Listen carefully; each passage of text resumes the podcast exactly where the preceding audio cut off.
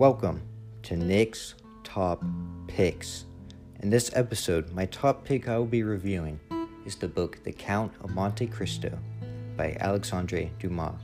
It is about a young, handsome sailor lad named Edmond Dantes who had everything going for him. He was being made a captain of a ship and was being married to his beautiful fiancée Mercedes.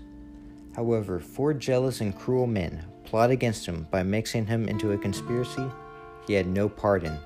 Edmond Dantes was thrown into the prison of Chateau d'If and escaped 14 years later to plot his revenge.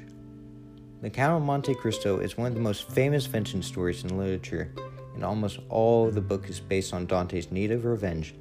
And after finally achieving his vengeance and seeing the complicated effects of it, he comes to the conclusion that vengeance is inherently wrong, which leads perfectly into the book's most prominent message which is that justice should be left to God's will, because vengeance and justice are not synonymous.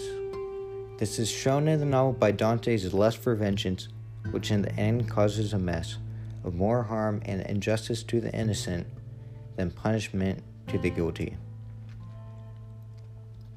The Count of Monte Cristo by Alexandre Dumas is a very entertaining read. Dumas' purpose of entertaining his readers has definitely succeeded, since this is one of the most intriguing and interesting novels I will ever read, with all the magnificent plots and themes presented in the story, which makes you want to continue reading and also causes you to pause and think. However, I wouldn't recommend this book to many teens because it is a rather long read and you probably would not enjoy it if you have a short attention span when it comes to reading. I would rate this book a 10 out of 10, and I believe the book is intended for anyone who enjoys reading intriguing fictional classics and has a high reading level because the book was made in the 1800s and was also originally in French. I hope you guys consider reading The Count of Monte Cristo, and I'll see you next time on Nick's Top Picks.